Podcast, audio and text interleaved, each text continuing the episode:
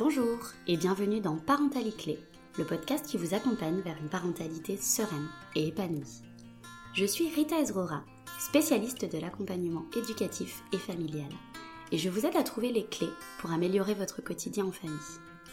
Chaque lundi, je vous parle d'émotions, de pédagogie et d'éducation positive, mais aussi d'injonctions et de pression sociale. Le fil rouge de ce podcast, respect, bienveillance et indulgence envers soi-même et son enfant.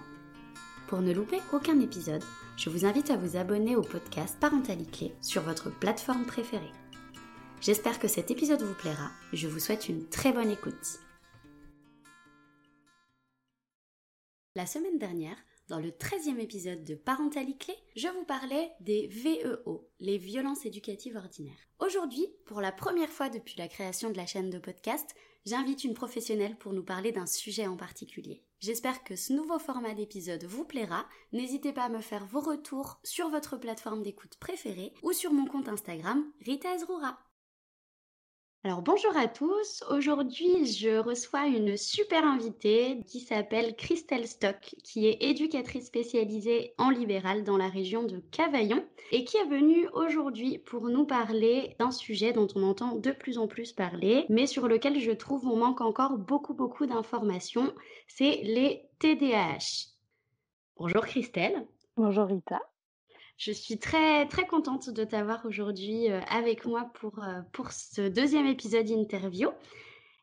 Est-ce que tu peux déjà commencer cet épisode en me présentant un petit peu ton travail et euh, ce que tu fais en ce moment en libéral? Oui, alors je suis donc éducatrice spécialisée de formation depuis 2014, mais avant ça, j'étais monitrice éducatrice. J'ai travaillé essentiellement dans le champ du handicap et un, petit peu en protection de l'enfance. Et c'est par cette dernière expérience en fait en protection de l'enfance, en soutien à la parentalité, en travail à domicile, que pour moi cette idée de libéral, elle a émergé ça m'a vraiment ouvert les yeux sur toutes les potentialités du travail à domicile et de tout ce qu'on peut faire avec les parents et les enfants du coup. Il y a à peu près deux ans, cette idée de libéral a émergé et j'ai construit mon projet. J'avais besoin de vraiment réfléchir à tout ça, digérer, maturer toute cette idée en fait de travail en libéral, puisque c'est pas forcément dans notre culture de métier. Et donc aujourd'hui, j'accompagne des enfants essentiellement à domicile, qui sont en situation de handicap ou non, des jeunes adultes, et j'accompagne aussi en guidance éducative parentale des parents qui me sollicitent en fait parce qu'ils ont des enfants qui présentent un TDAH, donc un trouble du déficit de l'attention avec ou sans hyperactivité. Donc actuellement, c'est ce que je propose. Voilà. ok, super. Et du coup, est-ce que tu peux nous dire un petit peu ce qui t'a emmené à travailler en libéral? Le soutien aux parents, en fait, que ce soit à domicile ou pas, c'est vraiment de, pouvoir accompagner les parents dans leurs compétences parentales pour que eux puissent au mieux accompagner leur enfant. J'agis pas forcément à chaque fois sur l'enfant, mais bien dans les compétences parentales, dans les astuces, des outils, voilà, pour que eux puissent accompagner leur enfant. Alors en général, ben cet enfant, il a, il a un handicap ou il a des troubles spécifiques, voilà. Donc c'est aussi soutenir ces parents-là dans toutes ces questions. Et oui, encore une fois, euh, je le rappelle, mais c'est vrai qu'en tant que travailleur social, on, est vraiment dans, dans, un accompagnement global de l'enfant et de sa famille. Et du coup, on ne peut pas accompagner de façon qualitative un enfant si on ne prend pas l'entité familiale avec. Écoute, moi j'ai une petite question qui me tient à cœur et que j'aime bien poser aux professionnels que j'interviewe. Quelles sont selon toi, Christelle, tes valeurs de travail, tes valeurs humaines, les valeurs sur lesquelles vraiment tu ne pourrais pas passer dans ton quotidien? Qu'est-ce qui, te, qu'est-ce qui est ton moteur en fait d'action dans ton, dans ton activité professionnelle? C'est large. Mais eh ouais, il y en a plein. Hein. il y en a plein, ouais. Il y en a plein. Bah, d'abord, euh, moi, ce qui m'a poussé un peu vers là, c'est aussi euh, l'aspect euh, création, en fait, mmh. de pouvoir imaginer un accompagnement de A à Z qui se perd un petit peu en institution, c'est qu'on n'est pas maître de tous les paramètres. Euh, là, les valeurs, je dirais, c'est vraiment de porter un projet dans son ensemble, en fait, dans la globalité, vraiment. Cette créativité, moi, c'est ce qui m'a porté vers le travail social déjà, parce que j'avais pas envie de m'ennuyer, j'avais pas envie d'un travail routinier. Après, bah, évidemment, il y a tout cet aspect soutien, euh, écoute, euh, empathie, bienveillance. Bon, ben voilà, hein, ça c'est J'allais dire c'est bateau et classique, mais en fait, c'est ce qui nous Et ben, porte pas aussi, tant hein. que ça, mais c'est aussi ce qui nous porte et je pense Ouais. aussi que c'est ce qui fait qu'à un moment donné, on a on a envie de, ben, de se diriger vers le libéral. Quand tu parles de de cette créativité de pouvoir, heu heu, imaginer et construire un projet, bah, finalement, c'est aussi imaginer et construire un projet qui soit axé avec nous et donc du coup, axé avec nos valeurs et ça. Toutes les professionnels de l'accompagnement avec qui je discute et qui se sont dirigés vers le libéral, il y a vraiment ce truc de: «J'avais besoin de travailler en harmonie avec moi en termes de valeurs, en termes de challenge, de routine et cetera, quoi». Et ouais, exactement. Et bah, super, merci Christelle. On va passer Mmh. un petit peu là dans le dans le vif du sujet. Est-ce que tu peux, s'il te plaît, nous expliquer ce que sont les TDAH, du coup? Oui, alors comme je disais, c'est donc un trouble du déficit de l'attention avec ou sans hyperactivité. C'est un trouble qui est présent, dans la population, pédiatrique autour de 5 à 8% quand même des enfants. Ah. C'est, un trouble qui se repère en général autour du CP, OK. environ vers voilà, allez on va dire 6-7-8 ans, parce que c'est à ce moment-là où ça vient poser plus de problèmes en fait, à l'école. Et c'est souvent par ce biais-là que c'est repéré. Mais souvent dans les diagnostics et dans les évaluations, on s'aperçoit que les symptômes étaient là bien plus tôt. D'accord. Voilà. Il y a même, des des des observations en crèche, par exemple, qui peuvent être, déjà effectuées, mais Oui. c'est tôt quand même pour établir un diagnostic, mais mais on on s'a on avec le recul, on peut, se dire: «Ah bah oui, c'est pour ça qu'il était comme ça, c'est pour ça que pour ça qu'on avait du mal à faire ça», voilà. En général, on vient quand même, plutôt s'inquiéter autour de, bah, l'entrée en en élémentaire.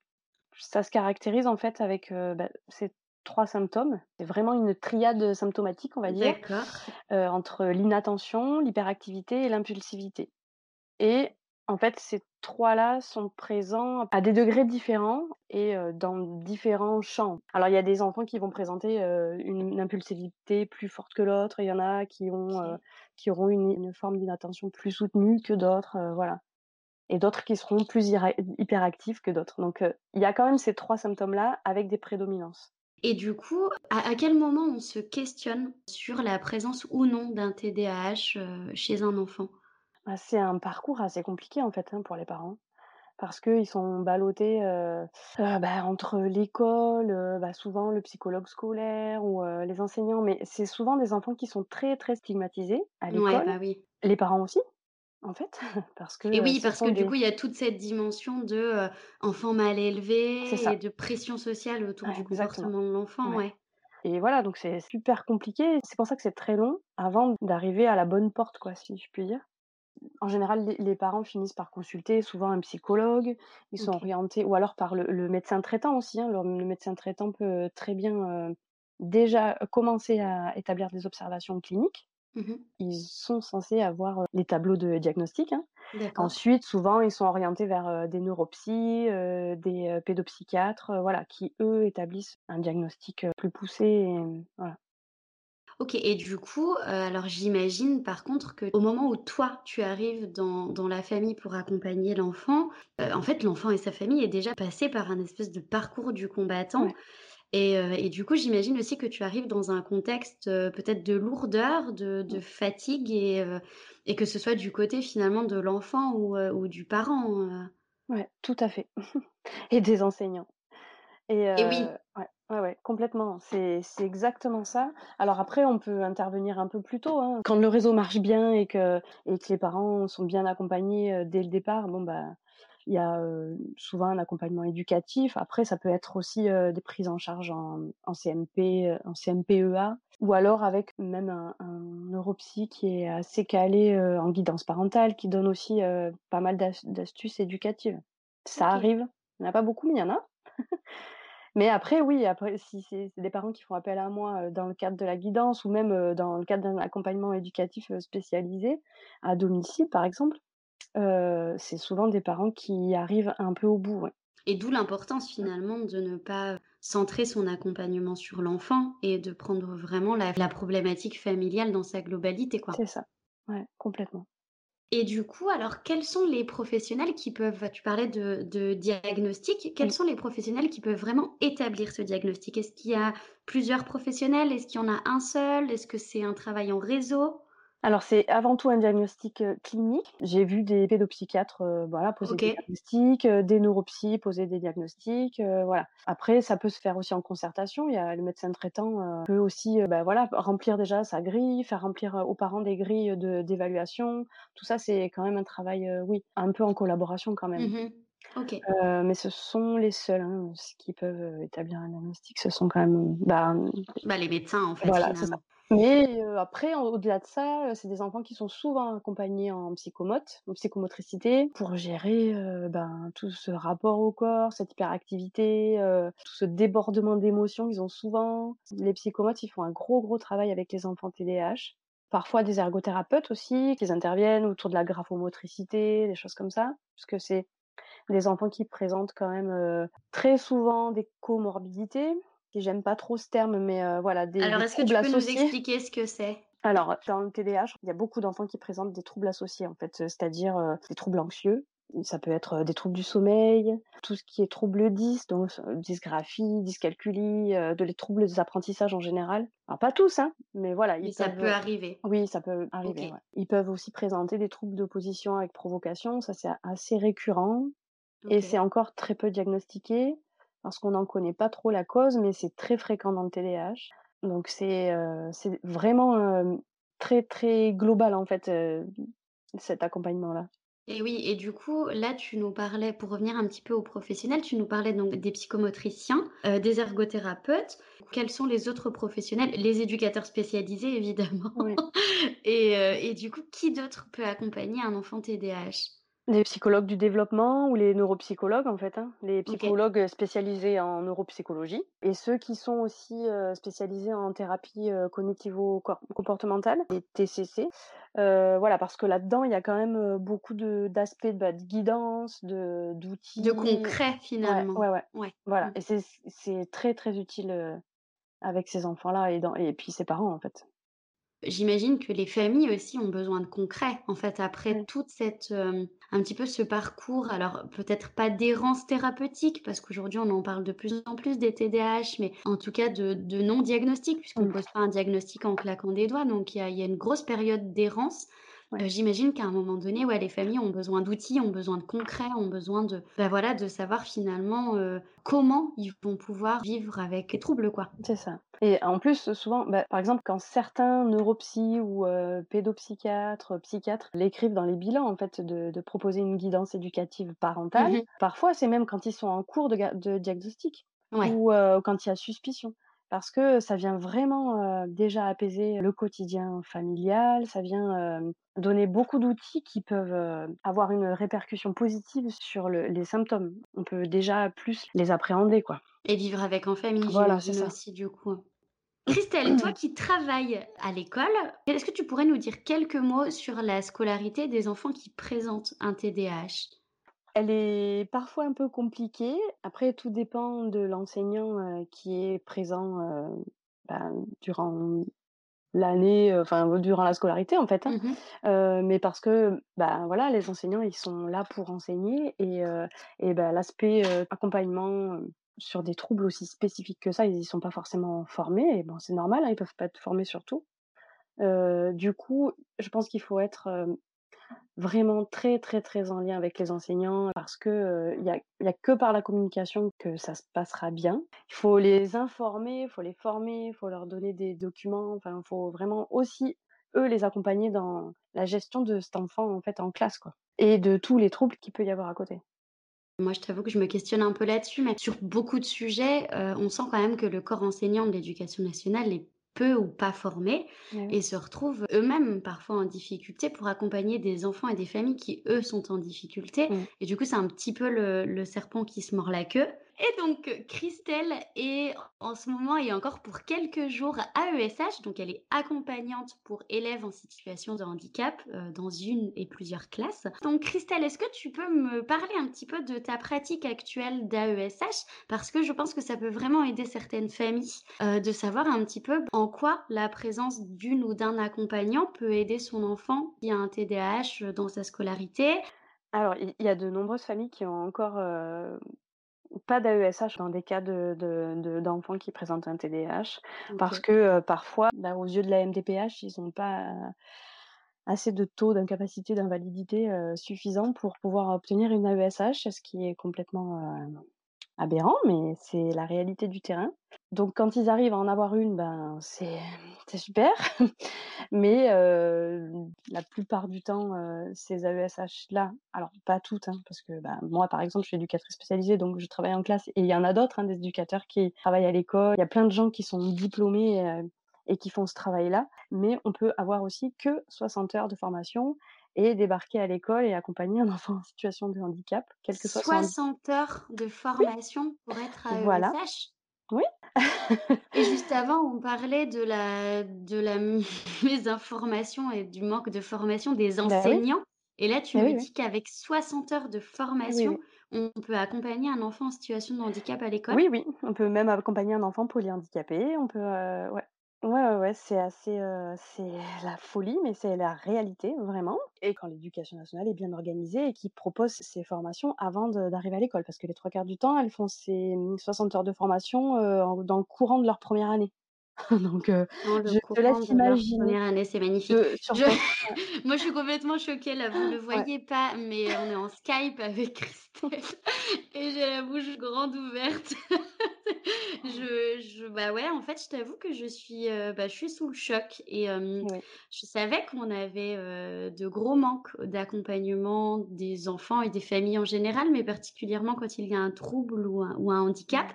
Mais alors là, je ne pensais vraiment pas qu'on avait un et ben, un manque à à ce point, en fait et eh c'est ouais, c'est assez flippant finalement, en fait. Moi, alors, pour en avoir croisé quelques-unes, c'est vrai que la plupart, elles ont quand même, un minimum de connaissances et si elles se dirigent vers ça, c'est qu'elles ont envie et qu'elles sont elles ont quelque chose Oui, qui qu'elles ont cette fibre-là voilà. finalement, ouais. Alors, heu, j'ai travaillé avec des auxiliaires de puériculture, avec une aide-soignante, heu, avec, heu bon, parfois, on tombe sur ce genre de personnes-là, après, parfois non et c'est pas pour ça que qu'elles font pas du bon travail non plus, mais on se retrouve quand même avec des, des professionnels qui sont démunis, en fait, qui ont Bah envie de oui, bien faire, qui sont pleines de bonnes idées. Elles sont pas forcément adaptées parfois, mais mais elles sont complètement démunies. Alors, un enseignant démuni plus une AESH démunie, comment dire, le cocktail, il est. Plus un enfant qui est en difficulté et une famille qui est en difficulté, mais c'est pas mal ça. comme cocktail. Si je dis pas de bêtises, tu proposes toi des formations pour les AESH? Alors oui, j'appelle pas ça forcément des formations puisqu'elles sont pas qualifiantes. J'ai appelé ça des ateliers parce qu'il y a plus d'échanges et ouais, heu, ouais, voilà, ça va pas que dans un sens. C'est vraiment un un moment d'échange, de partage et voilà, j'ai créé ça il y a pas très longtemps parce que, bah, justement, voilà, je me suis rendu compte de la réalité du terrain et que des enfants TDAH à l'école, bah, il y en a de plus en enfin de plus en plus, il y en a de plus en plus qui sont diagnostiqués sont donc forcément diagnostiqués. voilà et puis, en fait, même avec tous ces outils, on peut accompagner finalement, n'importe quel enfant, qui a des troubles du comportement, heu et et ça donne vraiment, vraiment de supers outils et voilà, j'ai fait ça une première fois, je réitère l'expérience, ça s'était super bien passé et même les parents sont très contents, en fait. J'ai une famille qui l'a offert à à l'AESH de son enfant, Oh, j'ai trouvé ça génial. génial! Ouais, bah, parce qu'ils savaient que qu'elle était, en difficulté et qu'ils ont ils ont voulu l'aider, quoi, c'est chouette. C'est génial, c'est Ouais, génial. Bon, l'éducation nationale, si ouais, vous nous entendez, si vous passez par là sur le podcast Parentalité Clé, il y a Christelle Stock qui propose des ateliers de formation pour vos AESH et pour, heu, bah, voilà, pour aider les familles, aider les enfants à avoir un un accompagnement, heu, qualitatif et pour limiter la casse chez, heu, nos chers enseignants et nos chers AESH qui sont en difficulté. Voilà, si vous m'entendez, j'espère que le message est passé. ouais. OK et alors du coup, Christelle, dans le quotidien, est-ce que tu aurais des ressources, voilà, à nous communiquer, des outils, des petites astuces, par exemple des sites internet, des petites astuces éducatives ou peut-être des associations, heu, qui pourraient vraiment venir, heu, être une ressource supplémentaire aux parents qui soit ont un enfant TDAH, soit ont un enfant avec des troubles du comportement quelconque finalement, soit se questionnent sur le sujet, tout simplement? Ouais, alors, heu, bah, tout simplement le 1er ch la première chose qui sort sur Google, heu, si vous tapez TDAH, heu, c'est, TDAH France. Ils ont un site, hyper complet, très, très intéressant. C'est Hyper Super, TDAH Hyper Super et heu, c'est une mine d'informations. Il y a aussi un annuaire avec des, des antennes, régionales OK, super. voilà, avec des bénévoles, qui peuvent répondre à toutes les questions et puis vous orienter vers des professionnels, que TDAH France, voilà, a dans son répertoire, en fait. OK, Donc ça, super. c'est un super outil déjà. Heu, sur YouTube, vous avez, le psychiatre Jean-Baptiste Alexani Alexenian Alexanian, je sais pas comment on dit. Bon, de toute façon, moi, je vous mettrai toutes les ressources en ouais, description avec le bon orthographe que voilà. Christelle m'aura envoyé pour qu'on ne se trompe pas et pour que vous retrouviez, Ouais toutes les ressources qui pourront vous aider, dans la description. et lui, il a une, il a il est très présent sur les tous les réseaux sociaux, LinkedIn, Facebook, Instagram, YouTube et il a une chaîne YouTube. Il est psychiatre et en fait, heu, il parle beaucoup, beaucoup du TDAH, du trouble oppositionnel avec provocation, des HPI, des traitements, et super. c'est hyper accessible. Il vulgarise vraiment, heu, toute la psychiatrie et puis, heu, le tout ce qui est en lien avec le TDAH, c'est très, très intéressant. Sur YouTube aussi, il y a PsychoQuack qui fait des petites, vidéos très rigolotes qui sont qui sont pas mal. Ensuite, bah, il y a tout ce qui est, heu, Russell Barkley, le mais bon, tout ça c'est en anglais, donc c'est un peu pour être, heu, bilingue. Ouais, évidemment, Ouais. tous les parents ne sont pas bilingues, on le sait, Non, mais non, en tout cas, c'est bien d'avoir, heu, d'avoir ce genre de ressources. Mmh, ouais et à la maison, bah, il y a, pas mal de choses, qu'on peut, déjà appliquer, mais ça, c'est vraiment valable avec, beaucoup d'enfants. Bah, c'est, de faire des demandes, efficaces, en fait, d'être, clair, simple, et précis quand on fait une demande à son enfant, d'éviter de demander, plein de choses à la fois, d'être, de noyer sous les explications, qui parfois viennent, bah, viennent rendre floue, en fait, la demande initiale Mmh. et ça, chez les enfants de TDAH, bah, c'est un gros travail qu'on peut faire, avec les parents, de comment apprendre à passer des des demandes, heu, Et efficaces. oui, mmh. Et mine de rien, en fait, ça c'est beaucoup de travail. Ah ouais, c'est beaucoup de travail et ça désamorce beaucoup de choses. En tout cas, moi, je quand j'accompagne les familles dans le cadre, heu, alors pas de de TDAH, mais plutôt avec des très jeunes enfants, effectivement, le fait de poser une consigne, heu, simple, concrète, concise et ben, en fait, c'est pas facile. C'est pas facile parce que le langage oral français, en plus, est très riche et très englobant et on a tendance à Mmh, à à mettre des mots, en tout cas, qui, pour le jeune enfant ou pour des enfants qui présentent des troubles du comportement, c'est complètement flou et ça ça n'a mmh, plus de sens, ça les noie, quoi. c'est ça. Ouais, ouais.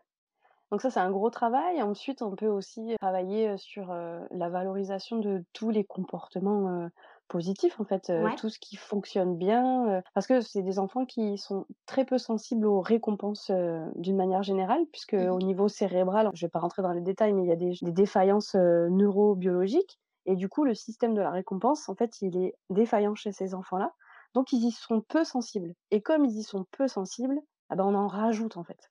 On Mmh. va les valoriser, valoriser, récompenser et ça, ça marche très, très bien et en parallèle de ça, on peut aussi, amener et accompagner les parents à ignorer, en fait, tous les comportements qui sont, parasites, qui rendent difficiles les relations, enfin tout ce qui est dérangeant.